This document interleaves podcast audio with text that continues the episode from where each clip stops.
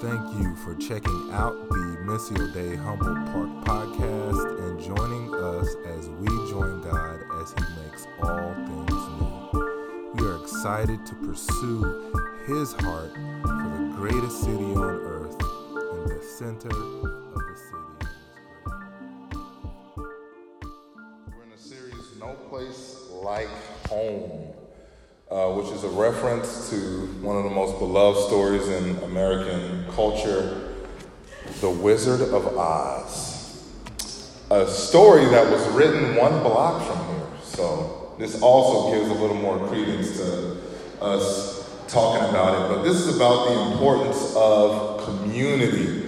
And as we are still struggling through some of the PTSD and trauma of the pandemic, community is more important than ever. If I was a supervillain, you think of Thanos or something in the Marvel movies, I would not come in and try to crush the world with all of my power and might. No, all I would do is isolate everyone. I would say, hey, you go over there, you go over there, don't talk to each other, don't be near each other. That is the way that I would attempt to attack the fabric of society. We really, really, really need each other. But we live in a world where our ability to be isolated is overemphasized. It's overemphasized by the fact that I don't even got to go to Blockbuster anymore. I can just watch a movie at home. All that I need can be sent to there. I can get all my food delivered home. I don't have to go to the grocery store. Everything that I could possibly need seems to happen without other human interaction. But just as the Trinity was created by a community, so also we live and thrive through a community. There is no place like home. In some ways, our hearts are always wondering, always trying to find a true home.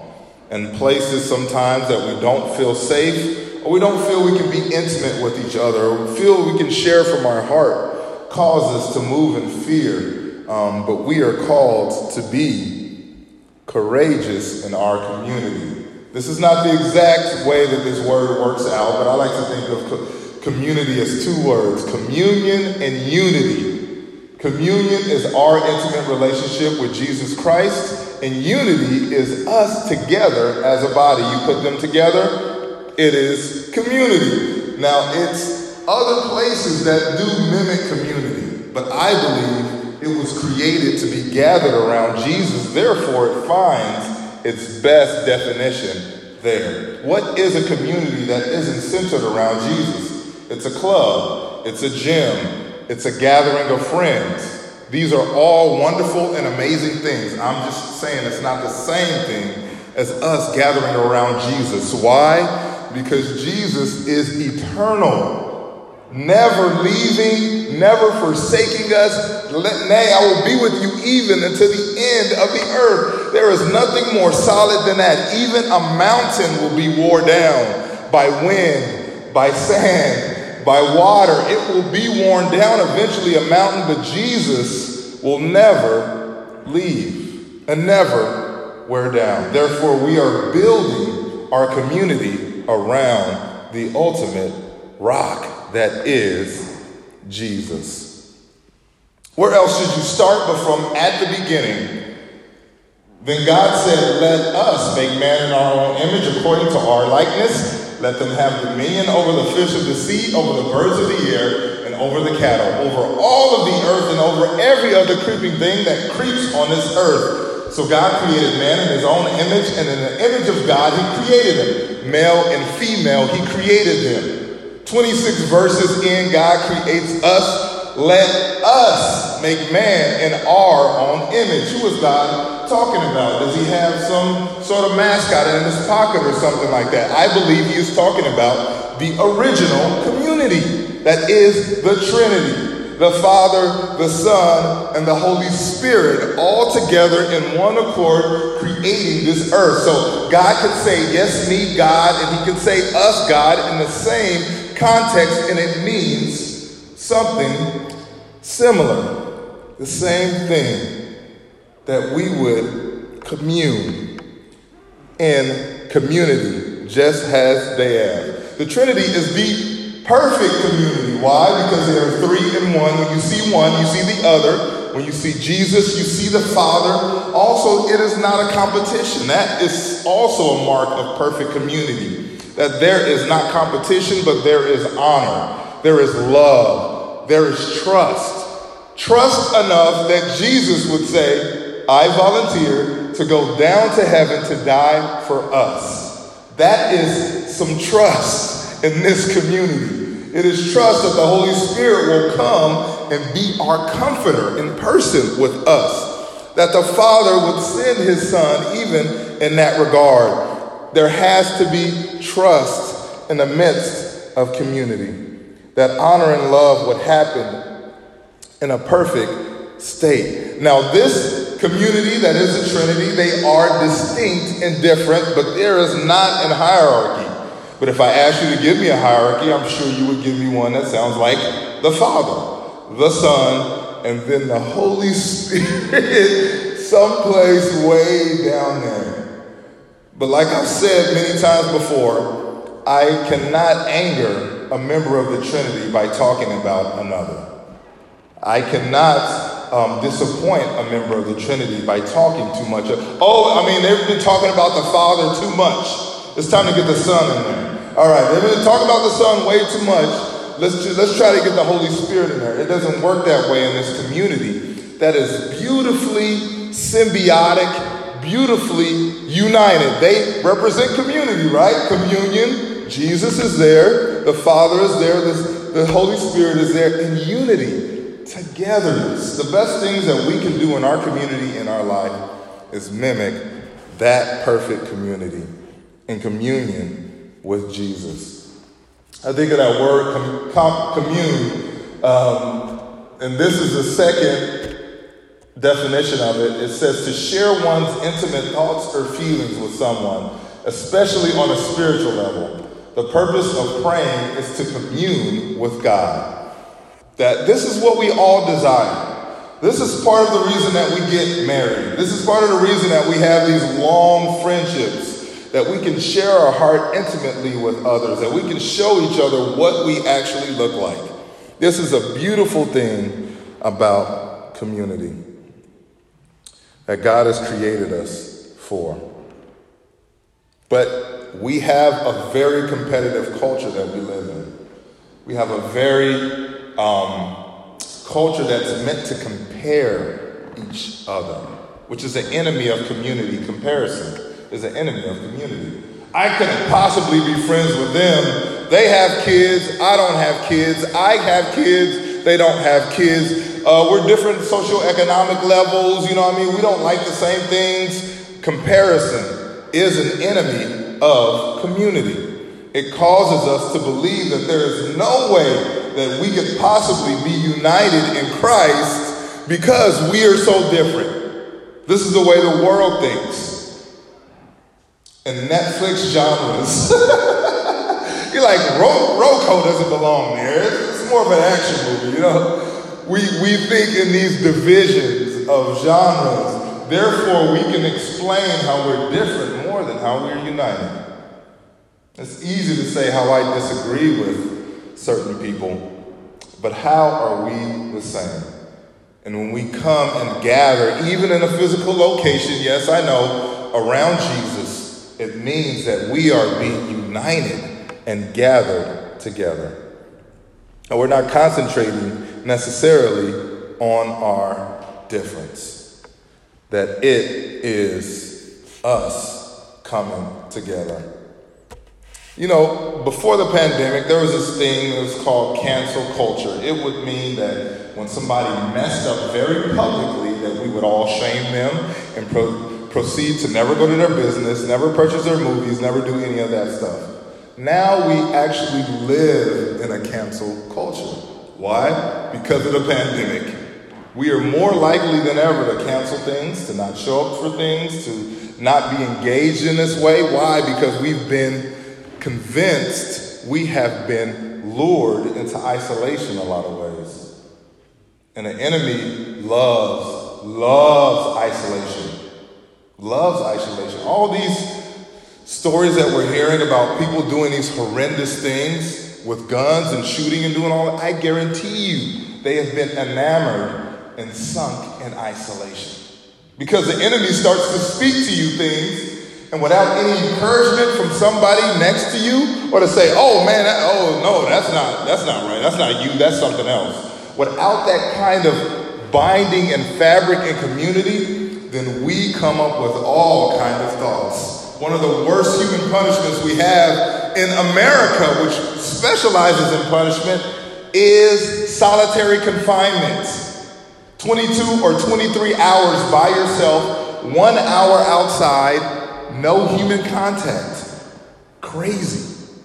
This pandemic has forced many of us, for good reason, to be isolated from each other and to not even, uh, should I go? I don't know. I don't, should today? I don't really, I'm just not gonna. But there's something about us communing together in unity. It is a beautiful, wonderful thing that Jesus has made a way for us and as we are dealing and returning from all this trauma and PTSD, we really have to deal with our human desire to isolate, especially if you're introverted. You're like, ah, you know, I'll be honest. In the beginning of the pandemic, I'm like, oh yes, cancel cancel, cancel. Yes, this is wonderful. Ooh. And then I go, oh, hold on. Now that we're not canceling anything, now I'm canceling everything. Now I'm not looking for opportunities to connect with people and to have coffee with people and to have dinner with people and to do all that stuff. I have to really confront that in my own heart, as I believe many of us do. This is in Genesis, still with Abraham, and, and it's in the midst of God sharing his covenant with Abraham. We know Abraham is the father of many nations. He's a father of three major religions in the world of um, Islam, of uh, Judaism, and Christianity. Abraham is a father. But this is right around the time when God is beginning to share with him and tell him who he's called him to be. And so this is the Lord. Then the Lord appeared to him by the terebinth trees of Mamre as he was sitting in the tent door in the heat of the day. So he lifted his eyes and looked. He's still Abram at this time. And behold, three men were standing by him.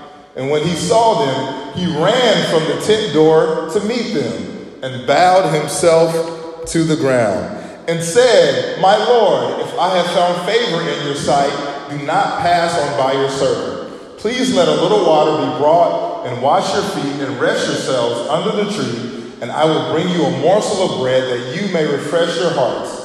After that, you may pass by, inasmuch as you have come to your servant. They said, Do this as you have said. I put this verse up here to show you another example of the Trinity. Abraham is saying, Let me uh, speak to, he says, My Lord, my Lord, but it is three people, three visitors who have visited him, and shortly after they give him the prophetic word that Sarah will have a child. At, at which she laughs because it's a joke and because she is so old. But we know it takes 25 years from this day for Isaac to be born.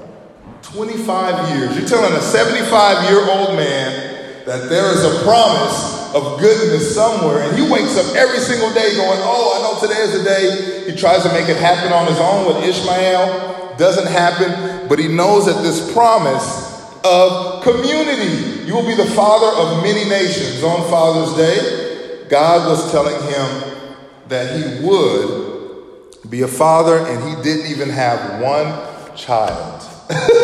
it's like, I mean, God, many nations has got to start with one kid, right? I mean, I, I, think I know how this works, at least one. Um, and then community is a gift that maybe it takes 25 years to open. That slowly these things are being revealed to us. The promise that Abraham had of his son, a son of many nations, and waiting so long for him to come to fruition. And that us together, as we build and continue to walk in unity, that this is a gift that is constantly us being open and being open to it. And it's difficult because You know, some things sound like a promise, or other things may sound like a burden. That our connection with each other is the most valuable thing about us walking in community together. And even sometimes when it seems like we want to go the other way, continuing to knit our hearts together and continuing to find time in our schedule and continuing to cancel things so we can be together, continuing to do all these things. This is not a message at all that's meant to make anybody feel guilty. If you are, I apologize for that. That's not what this this is to inspire you that when we are together, we are powerful. We are seeing Jesus and mimicking the Trinity. Even in our relationship to the Trinity, there can be our pathology as a part of that, right? If we have issues with our own earthly father, it may be kind of difficult for me to call God Father. If we've seen people misuse the Holy Spirit, maybe there's some difficulty with me relating to the Trinity through the Holy Spirit. Or maybe we are raised Catholic and therefore the concentration on Jesus and all of his sacrifice could be something I don't know about relating to the Trinity that way. We all really gravitate towards and pick and choose sometimes the part of community that we would like to engage with. And me, you know, of course, I love butter and I love the Holy Spirit and I love Jesus and I love the Father, um, but it's me embracing the fullness of community so I can embrace the fullness of my community. This is how I attack cliques or me gravitating towards a certain group. Oh, I'm just going to be with this group over here, or I'm going to be with this group over here. That it's about us embracing who we are in community. And I know it's hard when we've lost so much. We've lost friends, we've lost activities. They don't even sell bulk coffee at Whole Foods anymore. Like, man, what is going on in this world? but we've lost so much in the natural way that we react to losing much is doing this and not being open to others in the community, not being open to new experiences. We can play things really close to the chest because of that. And this is a part of us moving through this. But I just hear God all the time saying, like, just stick with it. Just, just keep believing. Just keep going towards people. For all of us, this pays dividends. Why? Because we get access to more than we can carry on our own. We get access to solutions that we may not just have on our own. There are times that I go to GC and things that I'm wrestling with, and I come out of it, I'm like, oh, it's clearer now. Or things that I come to church and I'm talking to people and hear about it, I'm like, oh, it's much clearer now. Community as a gift for us. In John, Jesus says, These things I have spoken to you, that my joy may remain in you, and that your joy may be full.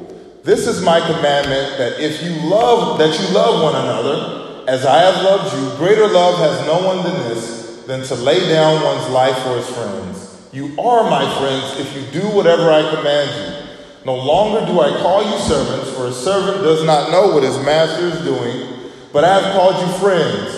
For all things that I heard from my Father I have made known to you. You did not choose me but I chose you and appointed you that you should go and bear fruit. And that fruit should remain. That whatever you ask the Father in my name, he may give to you. These things I command you that you love one another. Love, that we would love one another. This is a beautiful thing about community is that this is not just a fruit that happens overnight, but it is a fruit that remains. And I promise you, as we continue to sow into this soil, there is something going on, right? When things are growing, it's like, ah, I don't know, man. I planted that seed. You know, you, you got to wait till Mother's Day around here before you plant anything. I planted that seed And I'm looking at it right now, God, and it's like, it's Father's Day. Ain't nothing happening. like, I need to dig it up. I need to replant it. I need to put it somewhere. But there are things that are going on beneath the soil. Just as God is doing things for us and our community, this, this is a great gift to be for us here. So, my admonition, my encouragement for you is to let your heart settle. Right? You know what that means? It means for us to be okay opening up our heart to each other and walking in intimacy together. That restless are the hearts and the legs of humans. We love doing, doing, doing so much. But can we let our hearts settle with each other? That we get more than just this banter back and forth, but we get an opportunity to help carry each other through the hard things in life. That maybe we haven't been in community as much um, or had that desire there, and then bad things happen, and it's like, oh man, I really can't go back now. I don't have everything together. You don't have to have everything together to be with each other. No greater love than this, than to lay down one's life for his friends. That as we choose each other, even in this environment that we exist in, that we continue to gather around Jesus, communion with him. That there's a couple of places I've been to school. I went to the School of the Art Institute here in Chicago. Uh, and then I went to Bethel School of Supernatural Ministry in Redding, California.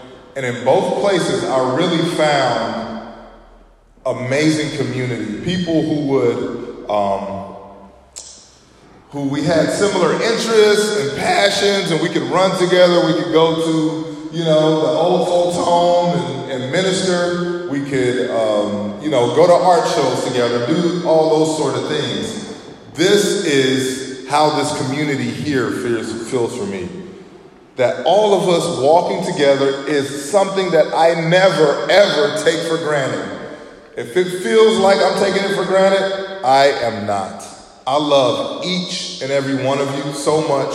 Even those who are not here, don't come as often or whatever, I am always reaching out in, in the hopes of us being together and being united continually. Because this enemy is a sucker, man. He's a punk. You know what I'm saying? All he want to do is talk to us. Oh man, they don't know what you're going through, man. Nobody understands that. You know, you know what I'm saying? We don't need to do that. The same, same tactics that he's been having for centuries, which is to pull us away from each other because it is so powerful. Like I talked about when we um, in uh, Genesis 11 and 6, God said, I have to confuse their languages or nothing will be withheld from them. The enemy knows that God loves it when we're united. That even the perfection of the Son is mimicked by us revolving around Jesus. So, my prayer for us today is that we would resist our resistance to community. That we would be those who are ready to love and open our hearts to each other once again in intimacy and joy, even in pain. That we wouldn't have to get everything together before we show up. That we would show up fully as God has made us